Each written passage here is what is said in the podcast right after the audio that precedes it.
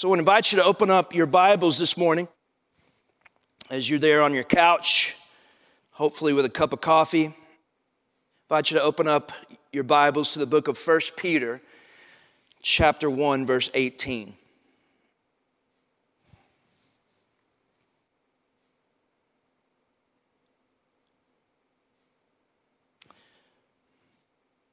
We're continuing through the book of 1 Peter today. We took a break from it for Christmas. And I know that I say this just about every week, but the text that we look at today is an absolutely fascinating verse.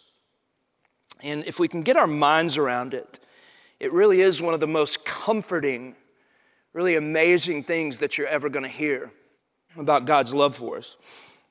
Before Christmas, we looked at 1 Peter 1, 18 and 19. Let's read that together.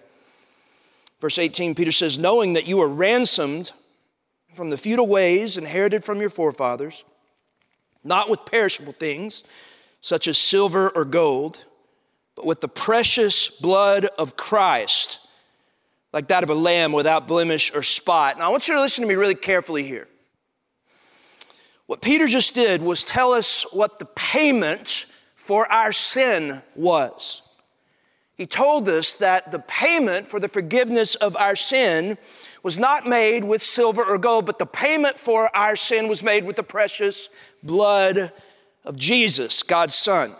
Now, in the next verse, in verse 20, Peter's going to do two things. He's going to tell us, number one, that the payment for our sin was not an accident, but it was something that God planned. And number two, he's going to tell us that you and I are the amazing recipients of this unbelievable, amazing plan of God. Now, Sagemont, here's the deal this morning. You may have your kids there with you. They may be running around, whatever. I want to let you know there's a lot of Bible study we have to get through. There's a lot of theology we've got to plow through. This is a not easy text. A lot of stuff we got to get through before we can get to the application and the point today. So hang with me all the way to the end. Excuse me. Let's read this together again, verse 18. Peter says, knowing that you were ransomed from the futile ways inherited from your forefathers, not with perishable things such as silver or gold, but with the precious blood of Christ, like that of a lamb without blemish or spot. Peter says, that was the payment for your sin. Now, watch what he says next, verse 20. Peter says, he, that's Jesus, was foreknown before the foundation of the world, but was made manifest in the last times for the sake of you. All right, let's pray together. Father, I thank you for your word. I thank you for its power, Lord. I thank you for its clarity. God, this is a difficult text, but it's an amazing one. Father, I pray that you would open our minds, open our ears, open our hearts, so that the Holy Spirit, through the gift he gave me in my salvation, could speak to us. God, if it's me speaking, we're wasting our time. If you're speaking, everything can change. Lord, we need a word from you. And so I pray my preaching would not be in persuasive words of wisdom, but a demonstration of the Spirit and power, that our faith would not rest on the wisdom of man, but the power of God. And I ask that in Jesus' name. Amen. Peter says in verse 20, he was foreknown before the foundation of the world, but was made manifest in the last times for the sake of you. Now, to get our minds around what Peter's saying, I want you to turn in your Bibles to Genesis chapter 3. Genesis chapter 3, verse 12. Genesis 3, verse 12. Now, here's the context of what's going on in Genesis 3. Adam and Eve have just eaten of the fruit that God told them not to. And in the moment that they ate of the fruit that God told them not to, sin enters into the world. God approaches them. He says, hey, did you eat the fruit I told you not to eat? He knew the answer to that, but he was sort of calling them out. And Adam responds first. Look at Genesis 3:12. Then man said, the woman who you gave to be with me, she gave me the fruit of the tree, and I ate. Now, Sagemont, isn't that just like a man? I don't know about you, but if that's me and I've just sinned against God and he says, hey, Matt, did you just eat the fruit I told you not to? That's what I would do. I'd be like, she's the woman you gave to me, God. And she gave it to me to eat and I did. I'd blame it on my wife. Then the Lord turns to the woman, Eve, in verse 13. Then the Lord God said to the woman, what is this that you have done? And the woman said, the serpent deceived me and I ate. And so she blames Satan. Lots of blame going around here, but that's another sermon for another day. So Adam and Eve are deceived by Satan. They eat of the fruit and sin enters into the world. God calls Adam and Eve out, but then immediately God turns to Satan and he tells Satan what the consequences are going to be for him causing sin to enter into the world. In Genesis 3:15, excuse me, in Genesis 3:15, God's speaking to Satan and he says, I will put enmity between you and the woman, between your offspring and her offspring, and he shall bruise your head, and you shall bruise his heel. Now, when Satan heard that, he would have known that his days are absolutely numbered. And I'll tell you why. Because after Adam and Eve sinned, God immediately looks at Satan, and the first thing he says, Satan, I'm going to put enmity between your offspring and the offspring of a woman. What does that mean? The word enmity means conflict. It means strife. It means battle.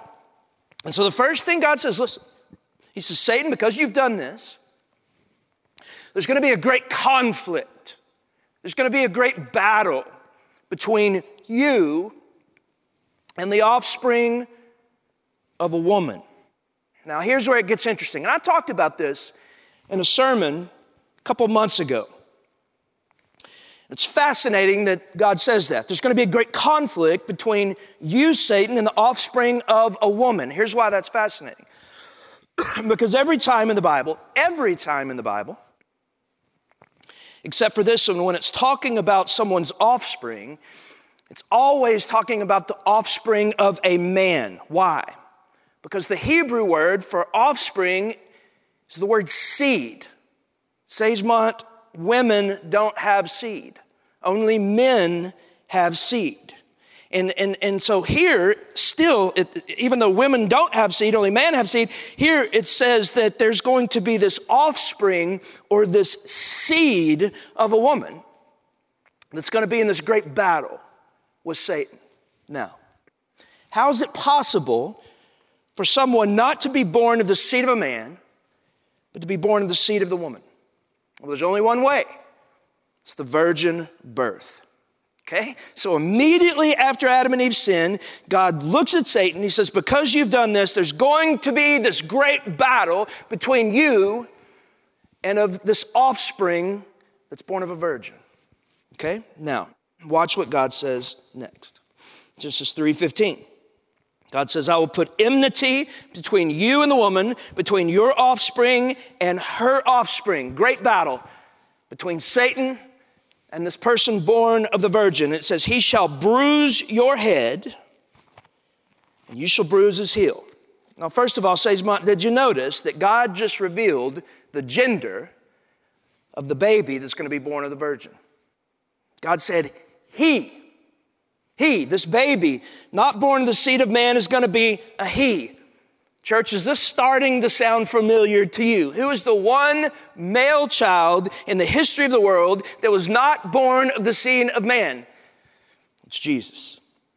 And God says, Satan, you are going to bruise his heel. In other words, in this conflict between you and this baby born of a virgin, in this great conflict, Satan, you're going to bruise his heel, which means, Satan, you're going to hurt him.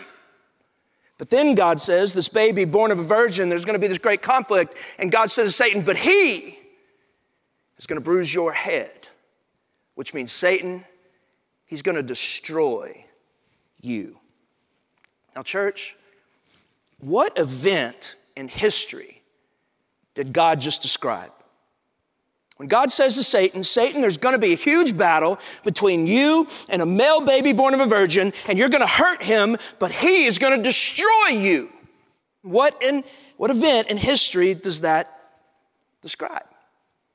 It's describing the cross. It was at the cross where the man who was born of a virgin forever destroys the power of Satan.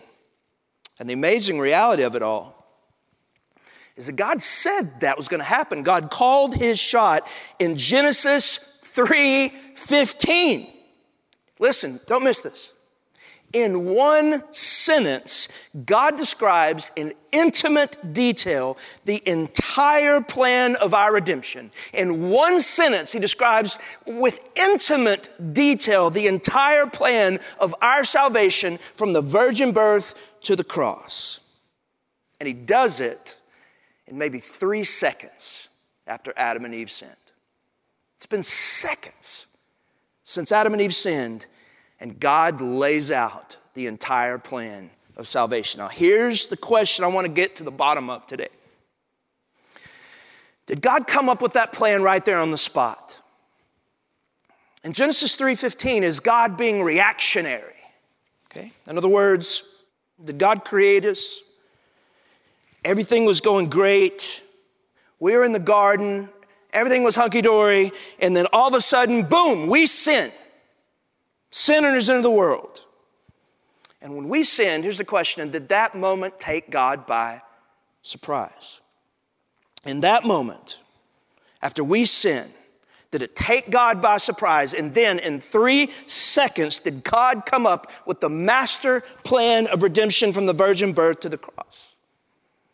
Is that how it happened?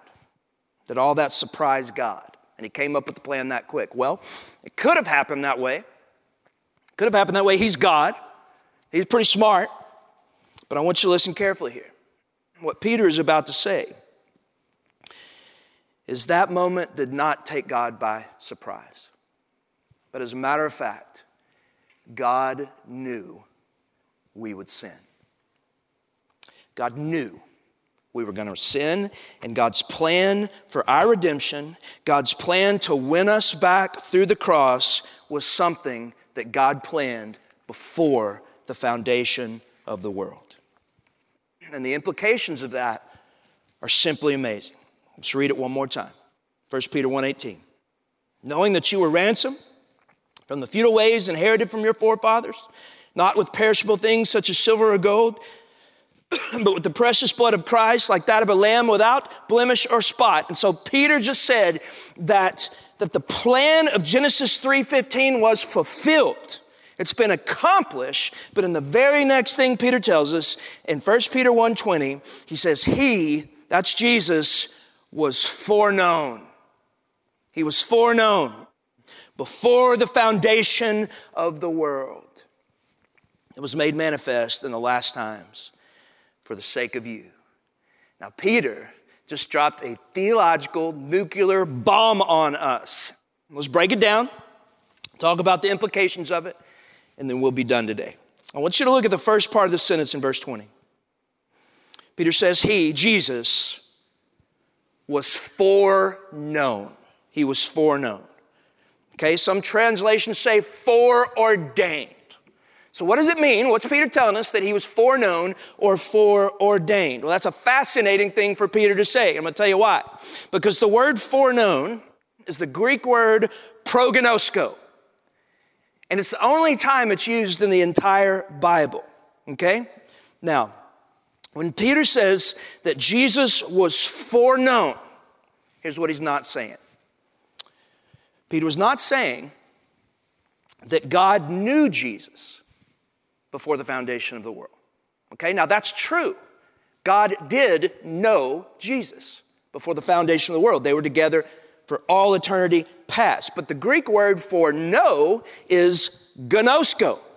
Peter doesn't say that Jesus was gnosko or known before the foundation of the world. He says Jesus was prognosko before the foundation of the world. What does that mean? The word prognosko is where we get our English word for prognosis. It's where we get our English word prognosis. The word prognosis means to know the details of a likely outcome of a situation. That's what prognosis means. Prognosko means to know the details of the likely outcome of a situation.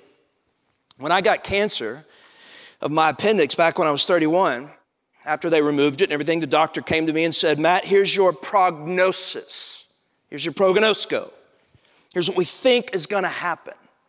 We don't think you're ever going to see this cancer again. That was my prognosis.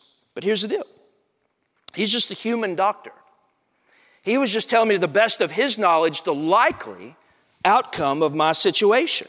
But here's the thing, church. When God gives a prognosko, when God gives a prognosis, it's different. When God gives a prognosis, he intimately and completely knows every detail of the outcome of a situation. Sagemont, here's what Peter just said. He said that Jesus was prognosko. And what Peter just told us is that God intimately and completely knew every detail of the outcome of Jesus' life. Now, here's the question. When did God know intimately and completely every detail of the future outcome of Jesus' life? He tells us, 1 Peter 1:20, he says, he was foreknown before the foundation of the world. And so what Peter just said is absolutely incredible.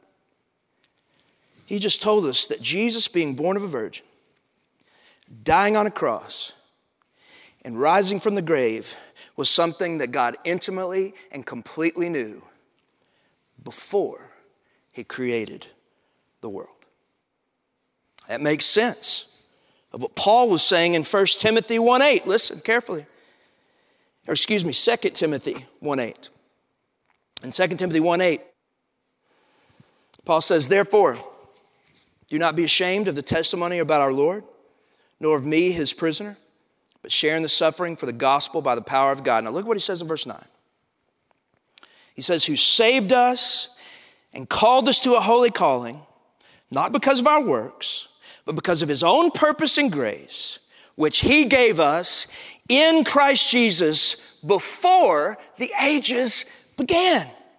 Paul just said that the purpose of the cross was laid out before the ages began. Sagemont, what Peter and what Paul are telling us is that Genesis 3:15 was not God's reactionary, knee-jerk reaction to our sin, but that the cross was God's plan before he created us, before he created the world.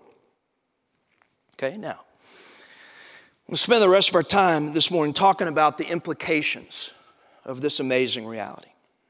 What does that mean for us? Why does this matter? Don't miss this. It means that if God planned the payment for sinners before the foundation of the world, then God must have known we were going to sin, right? The only reason that God would plan out the cross before he created us, because before he created us, he knew we would need the cross. And so for that, to me, that begs the question, if God knew we were going to sin, if God knew we were going to rebel against him before he created us, then why in the world did he still create us? If he knew we were going to rebel against him, why did he still go through with it? He didn't have to. I mean, guys, think about it. In Genesis chapter 3, here's what Adam and Eve, in essence, said to God. They, in essence, said to him, God, we don't want you. We don't believe anything you've told us. We don't trust you. And they absolutely rebelled against him in Genesis chapter 3. Here's the question. Why is there a Genesis chapter 4? Why? In Genesis 6:5, when God saw that the wickedness of man was great on the earth and that every intent of the thoughts of his heart was only evil continually. Sagemont, why is there Genesis chapter 6, verse 6? On top of that, think about this, guys. You and I sin every day. Why are we still here? If God knew we would sin, if God knew we would rebel against him before the foundation of the world, why are we still here? Why did God allow us to go on? Why did he choose the cross instead of in his righteousness just wiping us out? He didn't wipe us out. He did choose the cross to win us back. And I want you to think about what that choice, when he knew we were going to rebel against him, he foreknew we were going to sin. He chose instead to go to the cross instead of wiping us out. I want you to think about what that choice that he made somewhere in eternity past, what that choice would cost him to win us back. Okay? If the cross was the plan from the foundation of the world, what that means is before the foundation of the world, God chose to suffer, and he chose to suffer unimaginably to win you back. Okay? If he was the eternal, infinite, all-powerful God of the universe, yet that choice meant he would enter the world as a baby. He was the God that spent all of eternity past in unimaginable comfort and bliss. Yet that choice meant he'd come to this earth and he felt heat. He felt tiredness. He undoubtedly got sick. He experienced pain that he'd never experienced in eternity past. God spent eternity past being constantly exalted and worshiped and praised by the angels and the living creatures. Yet he chose, that choice meant that he would come to earth and be humiliated. He'd be stripped naked. He'd be spit upon. He'd be mocked, and he'd be crucified. God spent eternity past experiencing the absolute fullness of life. And yet his choice to come to this earth and walk to the cross meant that he would experience death. You know what? It's amazing. And above all of that, think about this. God spent eternity past in a state of complete sinless perfection. He spent all of eternity past and the 33 years of his life in sinless perfection, and yet the choice to come to this planet meant that he would become our sin. Have you ever thought about why? Guys, have you ever thought about why in the Garden of Gethsemane Jesus was struggling so deeply with the cross? Scripture says that 3 times he asked God, is there any other way to win him back? Is there any other way that we can do this? Is there any way this cup can pass from me? And he was struggling so deeply as he cried out to God. The scripture says he sweat drops of blood. Have you ever thought about why Jesus was struggling so deeply with walking to the cross? Was it that he was afraid of the nails? Was he scared of the torture? Was he afraid of death? I really don't think it was any of those things. It's what I just said. Jesus spent eternity being completely free from sin. He'd never known the sting of sin. He'd never known the guilt of sin. He'd never known the shame of sin. He'd never known the consequences of sin because he'd never sinned. And yet watch what the scripture says happened to him when he was nailed to the cross. In 2 Corinthians 5:21, it says, he made him who knew no sin to be sin on our behalf so that we might become the righteousness of God in him. Church, he didn't take our sin upon his shoulders like the song says. The scripture says that the one who knew no sin became our sin so that we could become the righteousness of God in him. Every rape, every murder, every sexual sin, every war, every genocide, every moment of pride, lust, anger, jealousy, rage, envy on the cross, he became that sin so that we could become the righteousness of God in him. Sagemont, that's why he was struggling. That's why he was sweating drops of blood. It wasn't the nails. It wasn't the torture. he knew he would become our sin. And yet Jesus, after the Father tells him there's no other way, Jesus looks up and he said, "It's not my will, Lord. It's not my will, Father, but your will be done." And he gets up and he willingly walks to the cross, and he never wavers again. And a short time later, he's hung on the cross, and right before he dies, he cries out with a loud voice, "It is finished." What was finished? The plan of our redemption that God laid out before the foundation of the world. May I ask you again, if God knew we would sin, if God knew we would rebel against him, and he knew that in order to save us, he'd have to walk to the cross and experience more suffering than anyone in the history of the universe has ever suffered, church, why in the world did he choose to create us anyway? Why? Here's the answer. If you're a parent, you know instinctively why he did. If you're a parent, you know instinctively why he chose to create us anyway, even though he knew the unimaginable pain that it was going to cost him. Parents, let me ask you a question. Before you had your children, did you have any delusion that your children would never disobey you? Before you had your kids, did you have any disillusion that your kids would never let you down or that they'd never cause you pain? Okay?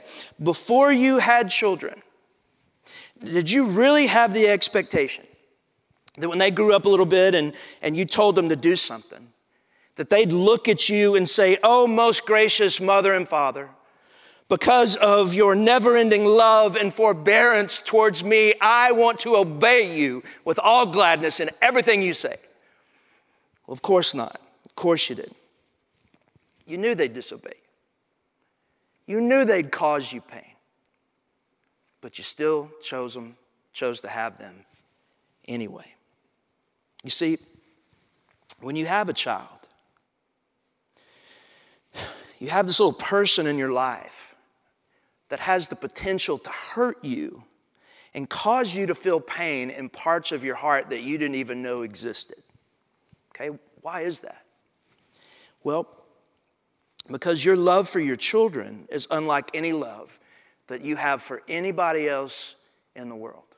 Your love for your children is different. It's unique than any love you have for anybody else in the world. A couple of reasons. Number one, your children are the only people in your life that you fall in love with before you meet them. Everyone else in your life that you love, you met them and then you loved them.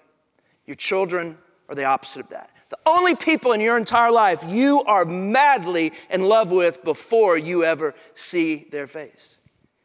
Your children are the only people in your entire life that you would actually give your life for before you ever meet them. And so because of this unique and deep and powerful and indescribable love that you have for them, they have the ability to cause you pain like nobody else in the world can cause you pain. Let me give you an example in my own life. Let me get some water here for this one. This is going to be difficult. I'm 47 years old. I've been walking with Jesus for a long time. I love Jesus more than anything in the world. He's the love of my life. I fear the Lord deeply. And so because of that, in those 47 years, I've only yelled at God one time. I've only screamed at God one time in those 47 years. It wasn't when I got cancer. It wasn't when my mom died. It was the day that I found out my son had been in a horrible car accident. My son JD was driving home from work He'd been up late the night before studying. Then he worked all day the next day outside. It was cold. Got back in my truck, turned on the heat. We lived out in the country. As he was turning a big corner, in that moment, he fell asleep. Lady behind him saw the whole thing. Said as he turned the corner, he didn't turn, hit a ditch, went airborne. Landed, flipped 3 complete times, and then slammed up against the tree. I got the call. And when I got the call, I drove like a madman to the hospital. And during that drive, I was feeling a fear and I was feeling a pain that I didn't even know I was capable of feeling. In those moments, I was feeling a pain that I had never felt in my life. At some moment in that drive, I lost it. For the first time in my life, I yelled at the Lord. I was like, God, what are you doing? God, if you got to kill somebody, Lord, kill me, please. Don't take my son. I got to the hospital, and miraculously, he was fine. Here's the question, church. Before JD was born, had I known all the deep, all the unimaginable pain that he would cause me, would I have him all over again? The answer is absolutely. 100%. You better believe I would. Why? When I knew they would cause me that much pain, cause that much hurt, here's the answer. Because my love for my children overwhelms any pain they would ever cause me. Before the foundation of the world, when God knew we would sin, when he knew that we would betray him, and when he knew the unimaginable pain we would cause him, God had a choice to make. And here's the choice. Wipe us out and start over. Or choose the unimaginable suffering of the cross. He chose the cross. Why would he choose the cross? Because that's how much he loves us. He chose to suffer. And he chose to suffer unimaginably because that's how much he loves us. And I'm almost done. But the last thing that Peter says is show us that he doesn't just love us, but his love is actually deeper than that. Let me read it to you one last time. 1 Peter 1:20. It says, he was foreknown before the foundation of the world, but was made manifest in the last times for the sake of you. What that just said was that before the foundation of the world, God chose the cross for the sake of you. Sagemont, not just for the world. God didn't choose the cross just for the church. Believer, what that just said is he chose the cross for you. He did it for you. Through this verse, what God is saying is unbelievable. Through this verse, God is speaking to you. And here's what he's saying. He's saying, my child, I knew you and I loved you. And I bound my heart up with yours before you ever took your first breath. He's saying, my child, child of God. He said, I knew you would sin. I knew you would sin. I knew all your sin. I knew your worst sin. I knew everything you would ever do. but I chose to create you anyway. He's saying, I love you. I love you so much that I chose to suffer. I planned to suffer so that I would have the opportunity to show you just how much I love you. Man, if you've ever doubted God's love for you, this verse right here, it ought to blow it out of the water. And I'll end with this. There's a couple of quotes that I've heard my entire life, and I'll be honest with you, I've always sort of just blown them off. Here's one of them. That's the quote, you've probably heard it before. It says, if you were the only person who ever lived, Jesus would have died for you. Here's the other one. When Jesus was on the cross, you were on his mind. I've always sort of blown those off. I've always thought to myself when I heard them, that can't be true. I'm just not that important. But what Peter just said, it's true. It's true. He did it all for you and for me. I've been praying that amazing reality would land on you in a fresh way this morning. So that no matter what happens this year, no matter what you face, that you can stand in the midst of it all and say, no matter what comes, I'm going to be okay because I am loved by Jesus. He gave himself up for me, and he did so before the foundation of the world. Let's pray.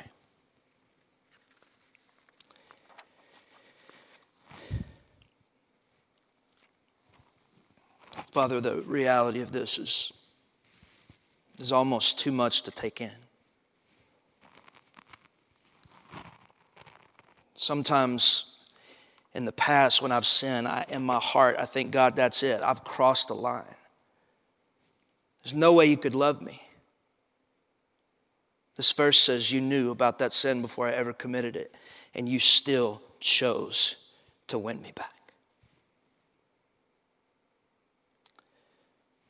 Father, what do we do in light of this reality that you knew us and that you loved us and knew us as individual people before you ever created the world? That in spite of the loss you would experience, despite of the pain, despite of the unimaginable suffering, you chose to walk through it all for me and for us. God, what do we do with that? The only thing we can do is offer our lives back to you and say you can have it all. Father, if there's any within the sound of my voice that have never trusted in Jesus as their Lord and as their Savior, never had their sins forgiven, I pray that right now, the best way they know how, that they would do it. God, you're worth it. You're amazing. We love you and we praise you today. In Jesus' name.